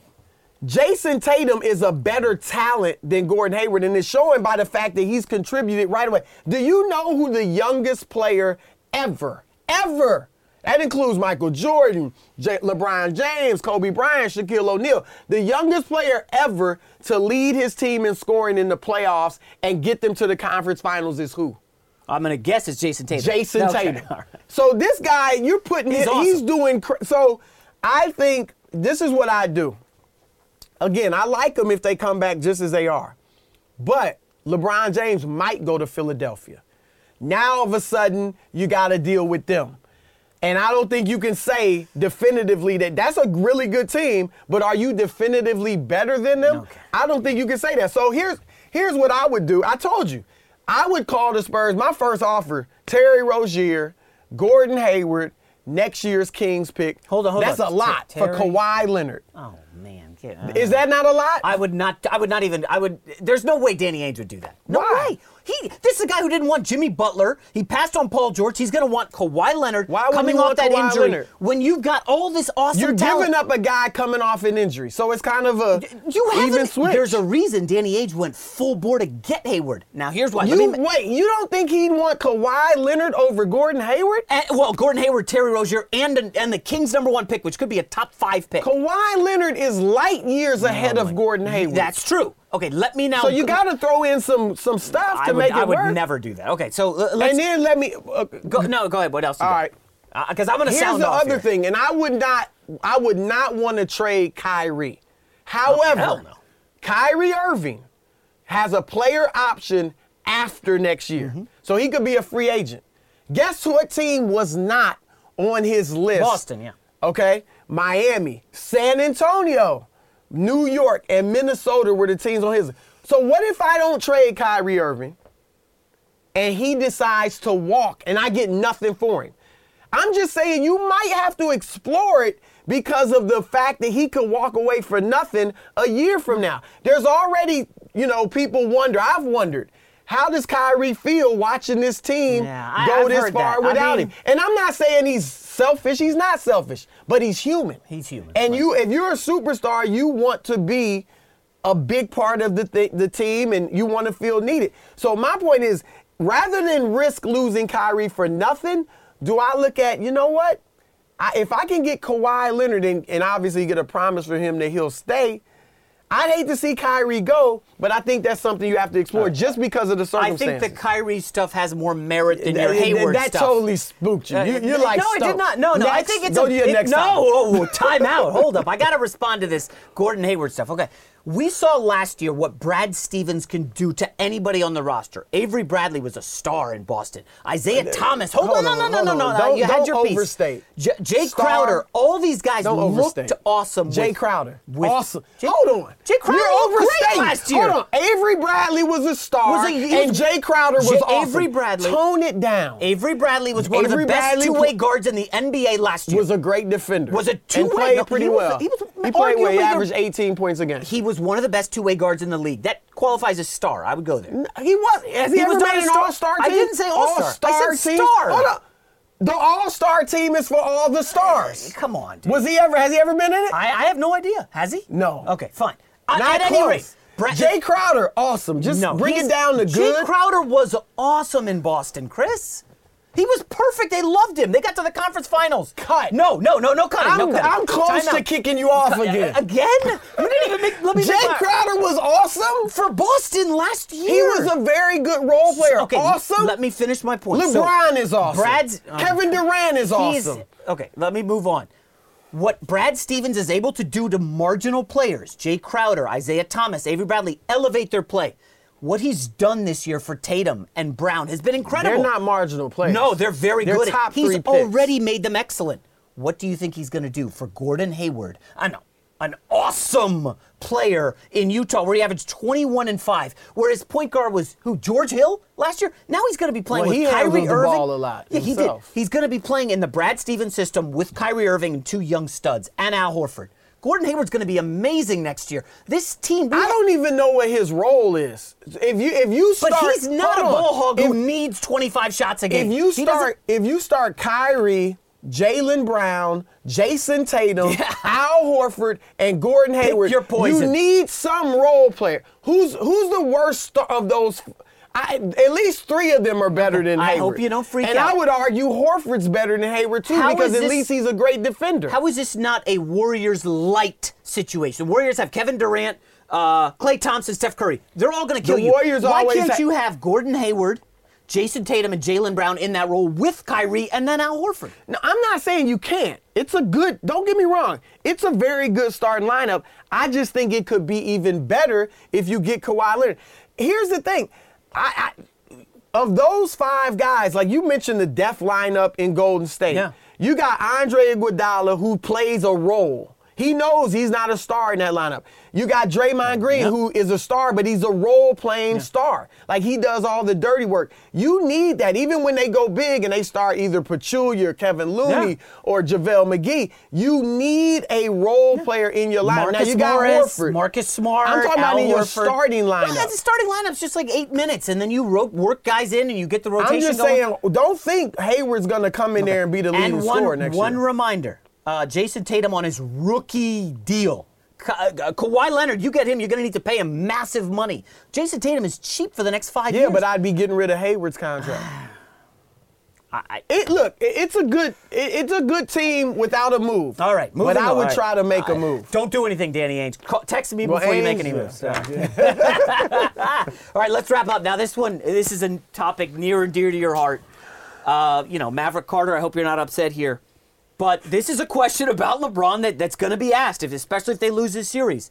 If he can't get out of the Eastern Conference Finals against the Boston Celtics, who are heavy underdogs in this series. Well, technically they are the favorites, Well, now they're the favorites. But coming well, into the series, they were underdogs. but they're also the second seed Okay.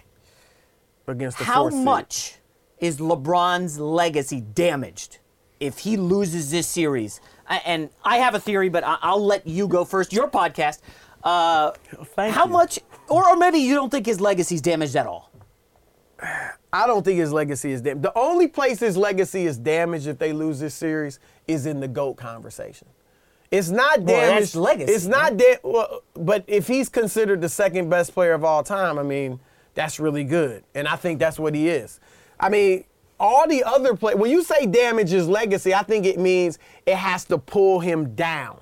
Okay? But it won't pull him down. Magic Johnson, in his second year, they lost in the first round of the playoffs, and he had Kareem Abdul Jabbar.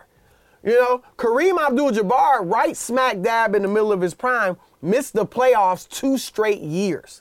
My point is that all of the legends have had their bad Certainly, moments. yeah. And this wouldn't even be a horrible moment. I mean, he doesn't have a lot of help, LeBron. He's in his 15th Okay, year. If he loses in, in the conference finals, it's not like the worst thing in the world. Chris, does he not have help because? And again, I don't want to put words in his mouth. Did he drive Kyrie Irving off? Did he drive him away from his team by saying, "Hey, man, this is my team. Fall in line. Well, You're my guy, the kid, team. all that stuff." And I'm not, I'm not going to blame him. Look, Kyrie Irving made a decision he wanted to make. I'm not going to blame LeBron James Okay, for well, that. you, you don't blame him at all for not going to Kyrie and saying, "Hey, I, hey man, I'm he sorry we he got went off on to the wrong Cleveland foot." and said, "Don't trade him." He tried to reach out to Kyrie. Kyrie didn't want to talk to him. Well, but why didn't Kyrie want to talk to him? Because something must have happened, right? But look, You got the you got the second best player in on NBA teams history. all the time. Second best player in NBA I mean, history. Shaq You and can't- Kobe left each other. Well, that- I blame Kobe for that, It, but- it, it happens, you know. But my point is, the only place it will hurt LeBron's legacy is in the GOAT conversation. Because when once Michael, and that's Jordan has not had once he started winning, he did not have moments like this or like Dallas or like not to tragic Johnson Orlando 84. Magic series loss No, when he we came don't. back from I mean, baseball? he played baseball for a year and a half, hadn't been playing basketball, comes back, plays 17 regular season games, averaged like 26 points, by the way. Right. I'm not going to blame him for being rusty in the freaking playoffs. against I mean, a against- young, young team. but now, they, they, had he had bucks. Shaquille O'Neal and Penny Hardaway, Right. two all-time greats, especially at that time. Penny was fantastic. So I'm not going. I don't hold that against Jordan. And so once he started winning, he kept everybody else from winning. That's the thing you can't say about LeBron. Kevin Durant has won. Steph Curry has won. Dirk Nowitzki has won. And old Tim Duncan have won. All during LeBron's prime, even when he had a stacked team in Miami. That's a big argument for Jordan. And then you go here and you say Jaylen Brown and Jayson Tatum, two young bucks, beat LeBron. So again, does it hurt him with all the other Marcus legends? Morris no. But I think it, I think it up. just hurts him. He got 42 points. He had He's he's talking four about. for 14 on shooting against Marcus Morris. in That's this 14 series. possessions. He had 42 points in a triple Fact, double. Marcus Morris is locking him up. He Okay. had 42 I'm aware points. of that. Why didn't Brad Stevens just put Marcus Morris on him the whole game? You see how since he can lock him up. when I take a shot I'm just LeBron. saying, since I- he I can, like LeBron. since he can lock him up, why ain't he guarding for 40 Listen, minutes? I'm not a Skip Bayless LeBron hater. All so I'm saying know. is this. My this is it. This sums up what I'm saying. This will not hurt LeBron's legacy. It will only hurt in the GOAT conversation with Jordan. That's all I'm saying. I would counter that no matter what LeBron does, he cannot win. He's not going to win with the fans. He's not going to win with the media. He's not going to win with his teammates. He's not going to win with his peers. Because this is a guy who's doing everything. As you said, triple double. He's amazing. Well, you know what? points, At the end of the season, he's going to look at this roster and say, man, I, these, these scrubs, I can't play with these guys. I'm out of here. He goes to Houston. Oh, well, he'd have to join a 65 win team. He's a ring chaser. He goes to the Lakers. You think, oh, he's not going to win. He goes to the Sixers. Well, Be- Joel Embiid, Ben Simmons, best young guys. LeBron needs that help. LeBron can't do anything to help his legacy at all. And I don't think it's fair to say. Why? Really? How, how can he help his legacy, Chris? By winning more championships. Okay, that's not happening.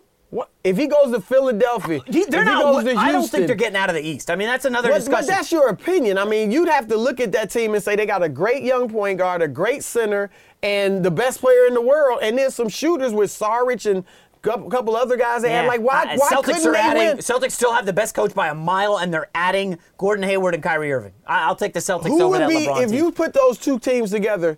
Who who would with LeBron and Philly? Who's the best player? LeBron. Okay, who's second best? Well, Embiid, you, I mean, you, Joel you're, Embiid. Joel Embiid, really? I mean, he got outplayed by Al Horford straight up in the series. I say Joel Embiid. It was his first. I mean, you love Jayson. Tatum. I'm surprised you're not going there. I will say Kyrie And is the second best player in that series. Kyrie's very good. Okay. I'd say Embiid. Okay. And then it's, we, we saw Jayson Tatum outplay Ben Simmons head to head. Is he better than Ben Simmons? I mean, I think you're sleeping on this cat uh, on this uh, Celtics team, man. No, I, I'm and saying the Celtics team would be Gordon good. Hayward, who but is for you to, ridiculously talented. I know you don't he's like a Hayward. one freaking time All Star. My uh, goodness. I don't care what happened What three years ago in on? Utah with that. Gordon Hayward is f- what tremendously talented. Uh, uh, Jay Jae Crowder is awesome. Gordon Hayward Uh, beat uh, Chris Paul in the uh, playoffs last year. We mentioned? love to- Avery don't think I can Bradley's an. All Star. Like, wh- why are you he living that? all-star. So Gordon Hayward's not good. What you Hold you on. got something you've I been smoking? Get, I mean, my goodness. Listen, uh, Chris. Avery you know Bradley's an all-star. Gordon Hayward's an all-time great, and Jae Crowder's Can we awesome. tear up your top five and go 25 best players in the league so I can prove to you Gordon Hayward is in First the it top was 25? 20. Now Uh, you're 20, already, you're fine, 20. already I will go 20. Qu- a top 20 player in the league, no doubt In about two minutes, it'll be top Dude, 35 he goes player in with George league. Hill to Kyrie Irving. Man, I can't believe there's Gordon Hayward. That guy hasn't played in how, six how, months. how, how much did it hurt Utah when he left? Well, Utah changed significantly. They got Donovan Mitchell, a high impact guy. Rookie. Ru- Rudy Gobert. They have one of the better coaches Well, in the Gobert league. was there last in year. Your coach, yeah, he was. Your coach was of the the, year. And uh, you know, listen, they had a good and they season. were be- Ricky Rubio was better without Hayward, just like Well, you Ricky give, Rubio just like you like to give Hayward. people. Ricky Rubio was in Minnesota. but he had his best year. He did, yeah. Listen, you're Quinn right. Snyder's a very good coach. Uh, we're forgetting Gordon Hayward beat Chris Paul in the playoffs last year, did he not? In the first round, Game Seven, they went into LA and won. But we're getting off the. I don't know how They had ISO Joe. Johnson doing that. Oh yeah, that's why they that's why they beat the Clippers. Joe Johnson. Thank you for tuning in to another No, no, no. episode of Knock Down Jay, where I knocked him down big time. Nobody has more fun than us. Go to iTunes, go to Apple Podcasts, go to SoundCloud, give us five stars, leave us comments, and download, of course. See you next week. Peace.